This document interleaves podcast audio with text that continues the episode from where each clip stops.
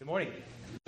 Sorry, that was that was not a repeat based off of your unenthusiastic greeting, but because my mic didn't work. That's just very enthusiastic. I appreciate it. Uh, very glad to worship with you this morning, uh, especially this, this Sunday. We, this is Youth Sunday. Uh, in case you in case you walked in a little late and said, "Man, that's not Chris up there." Uh, this is our youth praise team, and uh, we also have youth back in the PowerPoint uh, area and the sound and kids or kids, youth in the nursery and the children's ministry. So they're, they're all over uh, participating in, in, the worship service, service this morning. Um, if, if you are a parent of a teen, you're like, man, I just want to know more about the youth ministry, or if you are a parent of a sixth grader and someone's going into the youth, you want to know more, or if you're like, man, I've been coming to this church, I have kids that age, but man, we just haven't been involved yet. I'm more than happy to talk with you at any moment about our youth ministry. I'm proud of the volunteers and the, the youth that we have in our ministry. We also have uh, this little little pamphlet in the foyer. It's in the uh, just as you come in the front doors.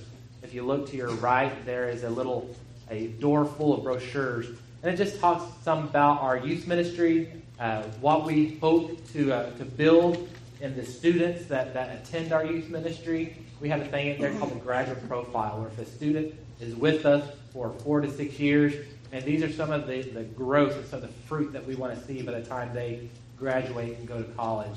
Uh, so if you want to know more, that, that's outside. I'm here. You can talk with me. Joey was the one reading. He's one of our volunteers. He'd be more than happy to talk with you about it. And we have, I see other youth, youth volunteers out there as well. If you know them, talk to them.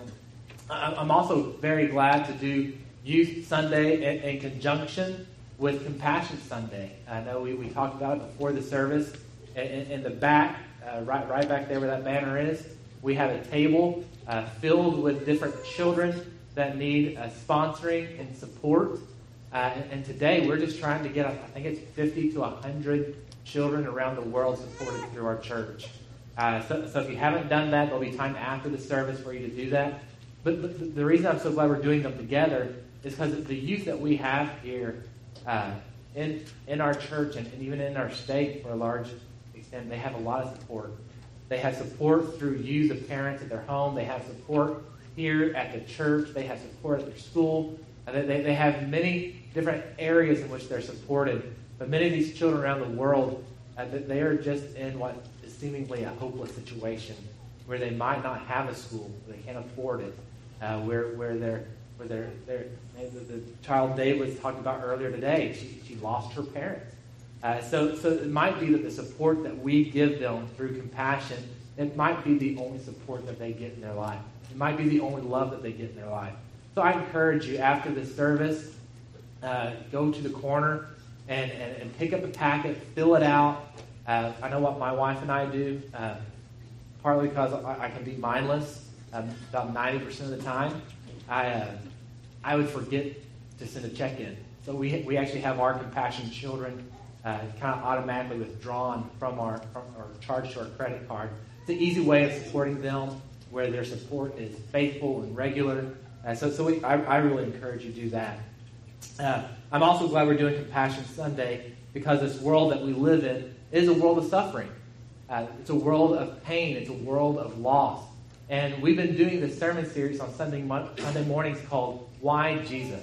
And we've been talking about common object, objections that people have to Christianity, that people have towards the faith in Jesus Christ. And uh, so today we're going to be talking about the, the, the problem of suffering, which I think is quite possibly the most common and the most personal objection that people have to our faith. It's common because we can look out in the world and see pain and suffering all around us. Just these past few weeks, and we've had the Boston bombing at the, at the Boston Marathon, where people lost lives, where people lost limbs, where people are now traumatized for life uh, as a result of, of, man's wickedness. We have events like the, uh, like the explosion in West, where it was not uh, uh evil intent, but it was just an accident and the explosion went off, and, and, and, you know more than more than ten people lost their lives, and people lost homes, and and once again, there's that pain and suffering uh, attached to every life that was lost, uh, to every possession that was lost. Uh, so that we, we see suffering, And, and even we see natural disasters. A few years back ago, there was an earthquake under the ocean. I'm, I'm sure some of you will remember this, that caused a tsunami that hit the Pacific Rim. Excuse me. Uh, which hit the Pacific Rim. And in one natural disaster, in, in, in the series of waves that battered the coastline, 250,000 people. When I reread that this week, and I tried to think about that number, 250,000 lives lost, homes destroyed, dreams dashed. And I started thinking that in the comparison to the city of Killeen, where we're roughly 100,000 people strong in this city. And that's, that's two and a half times our city. Everything is gone. So it's a very common objection because we see pain and we see suffering all around us. One journalist, in seeing uh, the devastation caused by the tsunami, said, There is no God. And he looked out over the world. He saw the pain, he saw the devastation. He said, Christians are out there saying that God is good and that he's all powerful.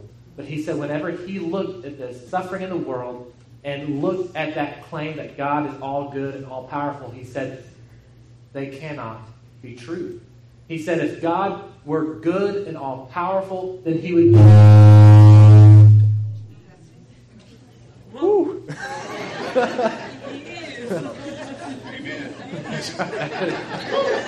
Most powerful point of the morning, right there. Done. We're dismissed. uh, the uh, my heart is still beating. so this journalist was saying, he's saying, if God were were good and all powerful, then He would do away with the suffering. As it is, He could either be one or the other, all good or all powerful. If He was all good and He was not all powerful to stop the suffering, then He wasn't God. If He was all powerful and He was not good and allowed suffering, then He wasn't a good God. He said, either way, the Christian God is not worthy to be worshiped. And He expressed this problem of suffering, which makes this objection the most common of all objections against the Christian faith. It's also the most personal uh, objection towards the Christian faith. And it's personal because each and every one of us has suffered in our lives. Uh, I, I, know growing up, I, I almost felt like I lived a charmed life. Because, man, I, man, there was no sickness, there was no illness in our lives, in our families. Things seemed to go well.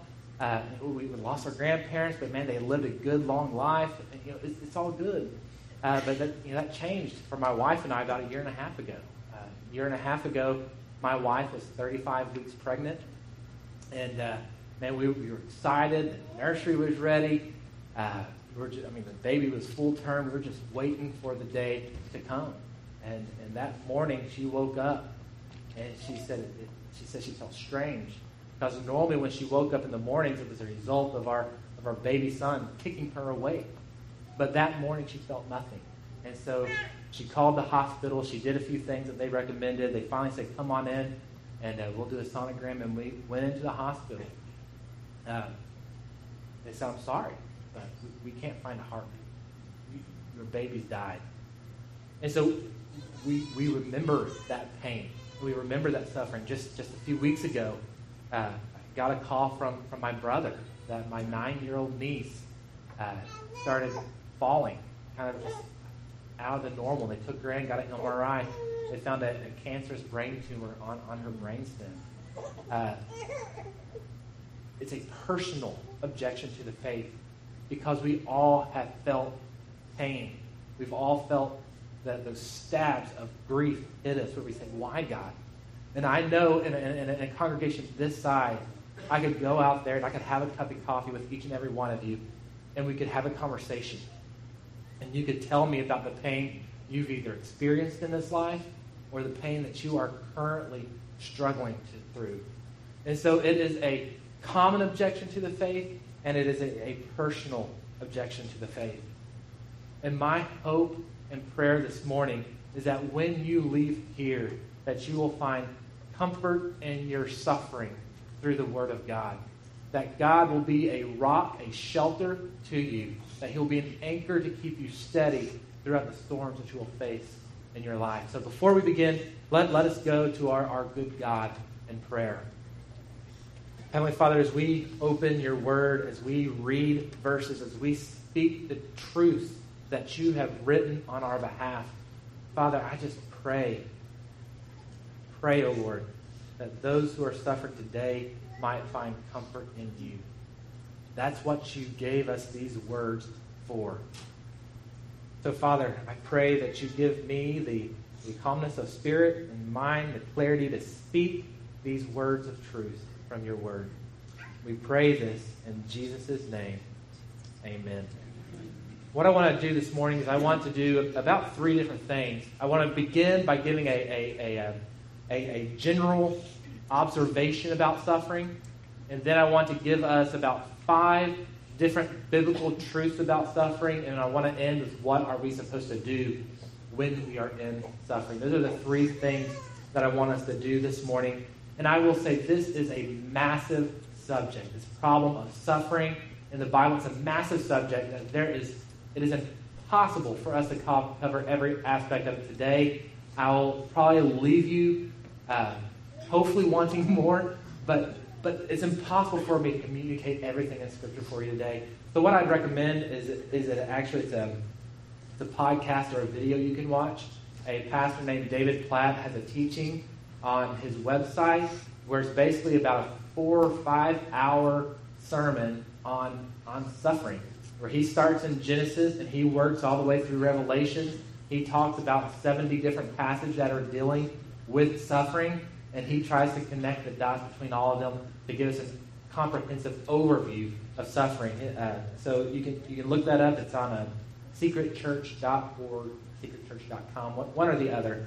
Uh, so I, would encourage you to look that up at some time later. Um, but until then, let, us go ahead and get started.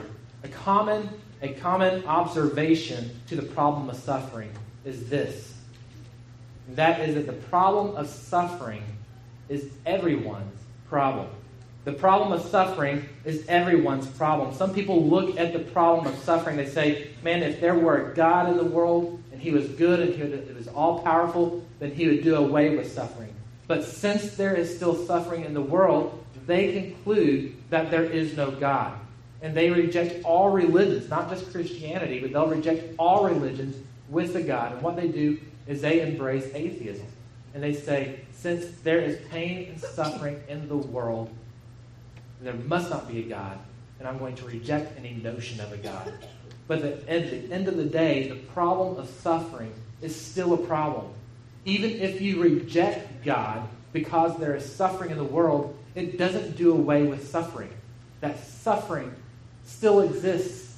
In fact, when you embrace atheism and reject God as a result of suffering, what that does is it brings a permanent sense of hopelessness into your life. Because think about it. In Christianity, there is hope in suffering, and we're going to talk about that hope in just a second.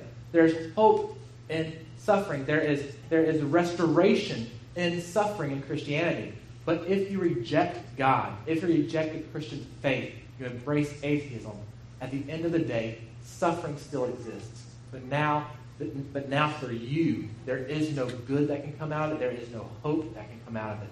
That all that there is that can end the suffering in life in this world is death, which is the ultimate loss of all. So the problem of suffering is everybody's problem. Regardless of religion or irreligion, suffering has to be dealt with. So since, since that's the case, let's go ahead and talk about the biblical case and the biblical theology of suffering. What does the Bible teach about suffering? And we have five points here that we want to cover about a biblical case for suffering, of what the Bible says about it. The first, and, I, am just going to tell you up front, we, we are not in one single passage today because we're dealing with a, a large topic. We're all over the Bible today. So my, my guess is, is, is that you're not going to be good enough at Bible drill to, to keep up. So, uh, yeah, someone in the last service were doubtful too. They thought they were like GA extraordinaire. Please.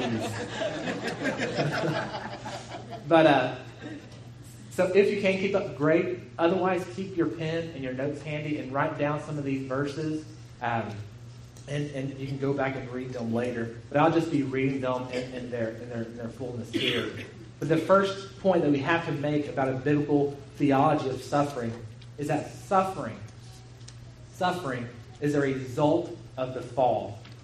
Suffering is a result of the fall. Whenever we read the book of Genesis, chapters 1 and 2, and we read the type of world that God created, God created a good and holy and perfect world. There was no pain, there was no suffering, there was no loss. There was unity between God's creation and God the Creator. It was a good world. However, whenever we turn to Genesis chapter 3, one chapter over, and we see a rebellion taking place, a rebellion that Adam and Eve and the serpent led against a good and holy God. And they rejected God and they rejected God's goodness. And as a result, all of earth became cursed. Women had pain in childbirth. Men were no longer satisfied and found joy in the work that they did. There were now natural disasters. The book of Romans, chapter 8, talks about how the world, how creation is groaning for the redemption of Christ because the world is, is itself is, is bending and breaking as a result of that rebellion in Genesis chapter 3. So when we look at the world and we see suffering, whether that's through accidents, whether that's through through uh, through evil men's conspiring, whether that's through natural disaster, all suffering is a result of the fall. All suffering is a result of sin's existence in the world. And I want to clear up a point right quick. Um, there's this idea out there that, that is false and is harmful that if you are suffering personally, that it's directly connected, therefore, to one sin that you've done in your life.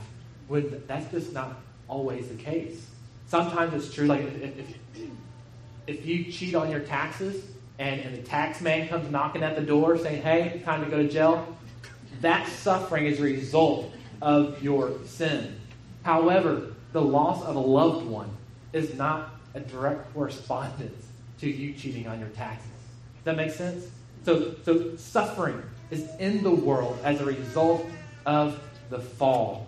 Uh, Paul, in the book of Romans, chapter 5, verse 12, agrees with this, and he says, Therefore, just as sin came into the world through one man, and death through sin, and so death spread to all men, because all sin. If we are to have a biblical understanding and a biblical view of suffering in this world, it has to begin here. That suffering results it is a result of man's rebellion against God. It's a result of the fall.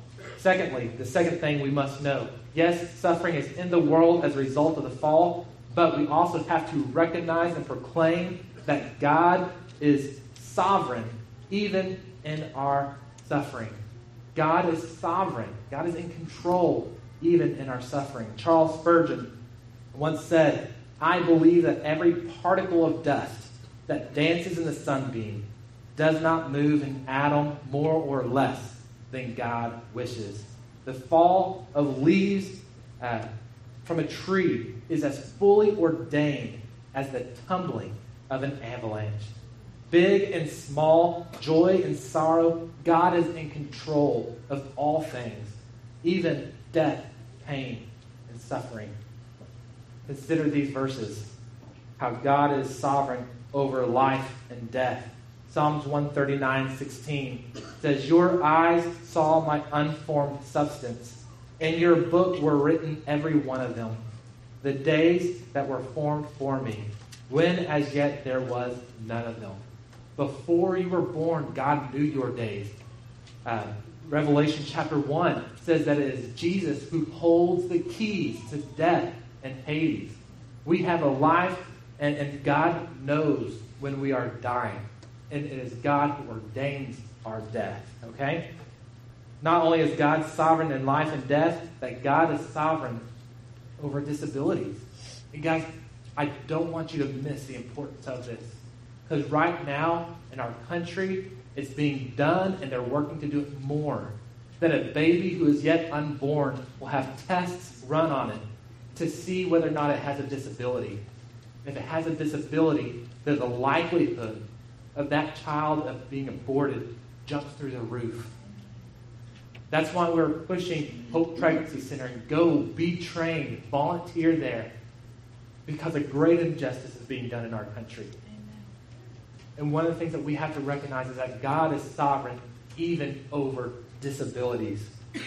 It says in the book of Exodus, chapter 4, verse 11 Then the Lord said to Moses, Who has made man's mouth? Who makes him mute or deaf or seeing or blind? Is it not I, says the Lord? It is God who is sovereign over disabilities. And who are we, his creation, just man, to be able to determine who has life or death? That is God's role, not ours. Not only is God sovereign over life and death and disabilities, we also see in the Bible that God is sovereign over evil. When we look at the book of Job, chapter 1, verses 21 through 22, it says this The Lord gave, and the Lord has taken away. Blessed be the name of the Lord. In all of this, Job did not sin or charge God with wrong. Shall we receive good from God? And shall we not receive evil? In all of this, Job did not sin with his lips. And I know in saying this that God is sovereign even over the bad things that happen in the world, that that, that may, might rise some anger against you. But I, I want to encourage you that when Scripture talks about God being sovereign over evil and over the bad thing that happens in this world, He doesn't do so to make you angry. He, do, he does so for your comfort. He wants to bring you comfort in your life. Um, my wife said just the other day, she said, You know what? I'd rather have a good and sovereign God that I don't understand than a God who is small and is not in control of all things. That's a huge statement. And, I love that I married that woman because I'm like, yes, that'll preach. but God is in control over all things. Um, and he tells us this for comfort. I'm reminded uh, of Matthew chapter 10, verses 28 through 30, 31, where Jesus is talking about the sparrows that fall to the ground. He says, you know what? Not one sparrow falls to the ground that your Father in heaven does not know about, that he's not concerned about. And how much more valuable are you than sparrows? When he tells us this, that he is sovereign over all things, he tells us this for our comfort. Thomas Watson, no relation, he's a Puritan, says this God would never permit any evil if he could not bring good out of that evil.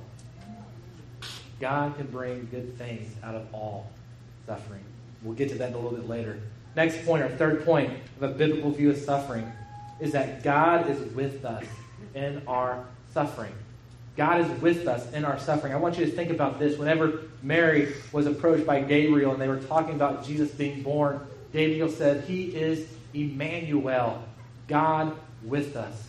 What that means is that our eternal God, Father, Son, and Holy Spirit, uh, sent the Son, God, in flesh to this earth and he experienced life with us. Jesus knew what it meant to be, to, he knew what it meant to be hungry, to be tired, to be angry, to be frustrated with your siblings. He knew the, the sting and the pain and the bite of death because he had people he loved uh, that he lost. He knew the pain of betrayal. He is God with us. That's who our God is. He is acquainted with our sorrows. And he did this all for our sake. It says in 2 Corinthians 5.21, For our sake, he, God, made, uh, for our sake he made him to be sin who knew no sin, that in him we might become the righteousness of God. Romans chapter 5, verse 8, But God shows his love for us in that while we were set sinners, Christ died for us. 1 Peter 3.18, For Christ also suffered once for sins, the righteous for the unrighteous, that he might bring us to God, being put to death in the flesh, but being made alive in the spirit. I want you to realize that the suffering that Christ went through far outshines and out goodness. It's not a competition you want to win, but his, his suffering far is greater than our suffering.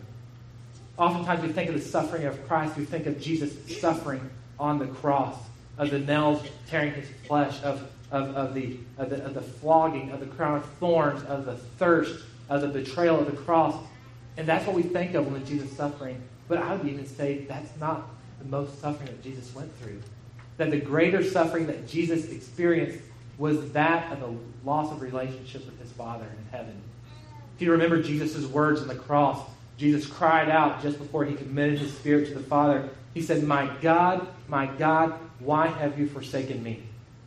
And what happened at that moment is Jesus, the eternal God, co equal with the Father and Son, or Father and Spirit, had the sins of the world placed upon him. The guilt and the punishment of those sins placed upon him. That's what Jesus was experiencing at that point. And Jesus, the Son, and God the Father experienced a, a, a, tearing apart of each other, a broken unity. For all eternity, they had been together. Even when Jesus came to the earth, he was in perfect unity with the Father. Except at that moment on the cross, when Jesus took our sins, that's when they experience this unity. That's the, the, the pain, the suffering that Jesus went through on our behalf. And it leads us to a point where, man, since we know that God suffered with us and He did so for our sake, what else is, is, is, God not going to do for us? It says this in Romans 8:32. He who did not spare his own son, but gave him up for us all, how will he not also with him graciously give us all things? If Christ and the Father and the Spirit went through that much suffering for our sake, to be God with us, don't you think that the suffering that you have in this world at this moment is for a purpose? And that leads us to our, our fourth point that God is good. and all things, work out to his glory, and so for our good. Let me say that again. God is good. and all things, work out for his glory, and so for our good. All suffering has a point. All suffering has a purpose. And many times people will look at the suffering in this world and they look at their own personal suffering and they can't see the point of their suffering. And so they say it is pointless. There's no use to my suffering. But what we're doing there is we're saying that we can, we're saying that our scope of vision is, is, is eternal. That we can see all aspects and all the, all the consequences of that pain in our life. And what we're doing when we say that is we're putting our place, we're putting ourselves in the place of God. Because only God has that vision to see all of life and all, all scenarios that are happening and all the effects of pain and sorrow. Only God has that role. So when we say that, we're putting ourselves in the place of God. What the Bible teaches us is that all suffering, all pain has a purpose. It says in the book of Romans, chapter 8, verse 28, and we know that for those who love God, all things work together for good. For those who call, are called according to his purpose. So, what is God doing in the world according to Scripture? What is God doing in the world? God is defeating the curse. He's putting an end to sin and death. What is God doing in the world? God is calling a people to himself, and he is making them holy through their suffering. Did you know the Bible teaches that? That one of the ways that you are made to be in the image of Christ is through suffering. That God brings you to himself through suffering. And not only that, but the Word of God and the gospel of God is spread throughout the world as a result of suffering. Tertullian, uh, an ancient Christian saint, uh, said this. He said that the, that the, the, the, goodness, the, the blood of the saints is the water for the church. Basically saying, using a, a gardening metaphor, that man, the church grows and the church expands as a result of the suffering of the people of God. Your suffering has a point and it has a role, and it's bringing people to God. Paul says in the book of Philippians, chapter 1, that we are called not only to believe in Jesus, but also to suffer on his account and for his sake. he also continues on and says that when we endure in suffering and we persevere through suffering, what God does through that is He says that that, that endurance is a sign to the world of their destruction and a sign to you in the world of your salvation.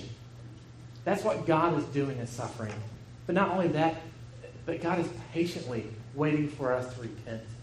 He's waiting for us to come to Him, turning from our sin and turning to trust in Him what He has done. And God is bringing His kingdom in its fullness. Which leads me to my fifth point. Suffering gives us the hope of heaven, which promises restoration of all things that are broken.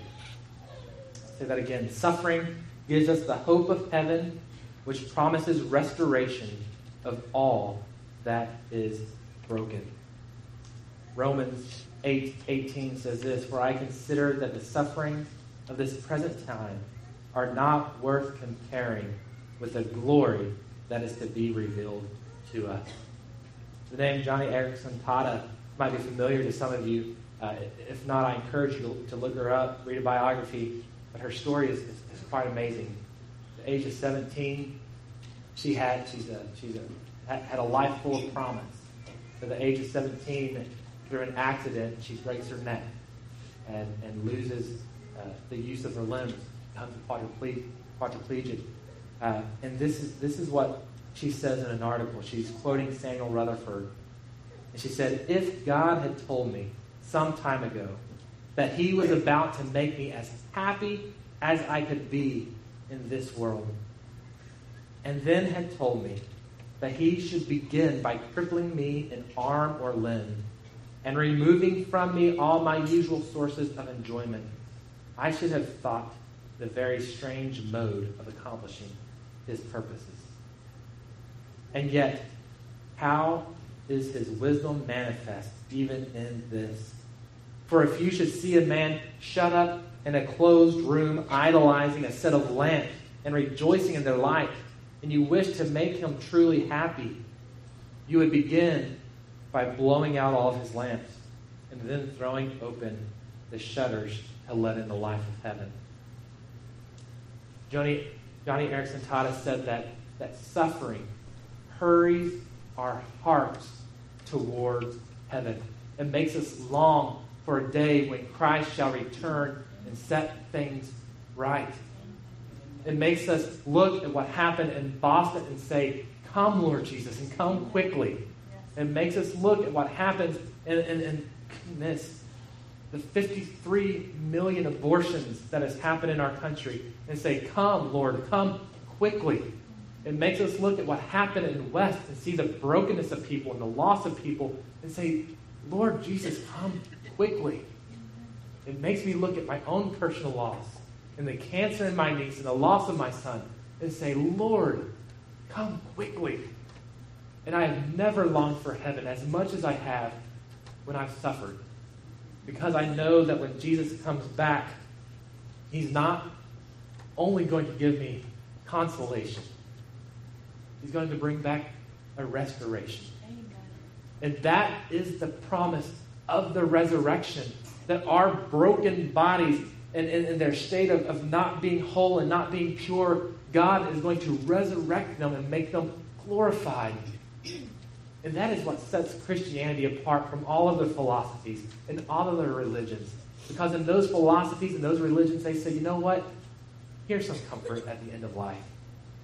But Jesus does more. He says, here's comfort. Here's your life. He brings back what has been lost. So, according to this hope we have, what are we to do in our suffering. Two things. First, we're not to behave as if our pain is not real. There's this theory, there's this idea, there's this practice out there in the Christian church that basically says whenever you're hurting and you're in pain, you act like it's not there. You, you just you just kind of box it up inside of you, bury it down deep, you put on a, a, little plastic smile and you smile for everybody. You know, oh, life is good, things are fine, you know, whatever. I'm, I'm not hurt. I'm a Christian. I'm a believer. You know, it'll all be made right. And we don't really experience the pain. We don't feel the pain. We don't express the pain. But whenever we read the Psalms, whenever we read Scripture, we are told that we can express the feelings that we have. We can express the frustrations that we have about this world and even God. We can be angry at what has happened and we can be angry at God. Our God is big enough and strong enough to take that. And He understands it. So we are not to just hide our grief, hide our pain, and hide our sorrow. But at the same time, we're not supposed to stay there.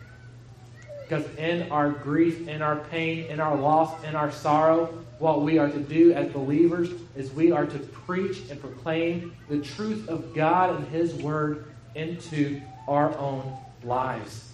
The truth that God is good, the truth that God is sovereign, the truth that He is with us in our suffering, the truth of, of hope of heaven and the restoration He is bringing. And what God will do as we preach these truths to ourselves is He begins to pour out His grace in our lives. And the pain we have will still be with us. Michael Horton said that, that death has lost its sting, but its bite still hurts. Death has lost its sting, but its bite still hurts. So, so, man, when we are preaching these truths to ourselves, it's not as if our pain is going to leave. It'll still be there. But God will give you grace for that day, for that moment to endure and to believe. And that next morning, after you cry in bed and you wake up the next morning, you know what God will do? He will give you grace that day to make it through that day. Grace upon grace is what our God will give you in your pain and in your sorrow. And for this, we will glory in his name. And for this, we will praise his name until the day that he does return and take us home. Let's pray. Our God in heaven, you are good and holy, and your ways are above our ways, and your thoughts are above your thoughts. And we don't fully understand you. But Lord, what we do understand is so sweet and so good that we put our trust in you and we put our faith in you. Father, may you use our suffering for your glory, your good, your kingdom. To this we will give you praise. We pray this in Jesus' name. Amen. Amen. Scripture says in Romans that from him and through him and to him are all things. To him be the glory forever and ever. Amen. Amen. You are dismissed.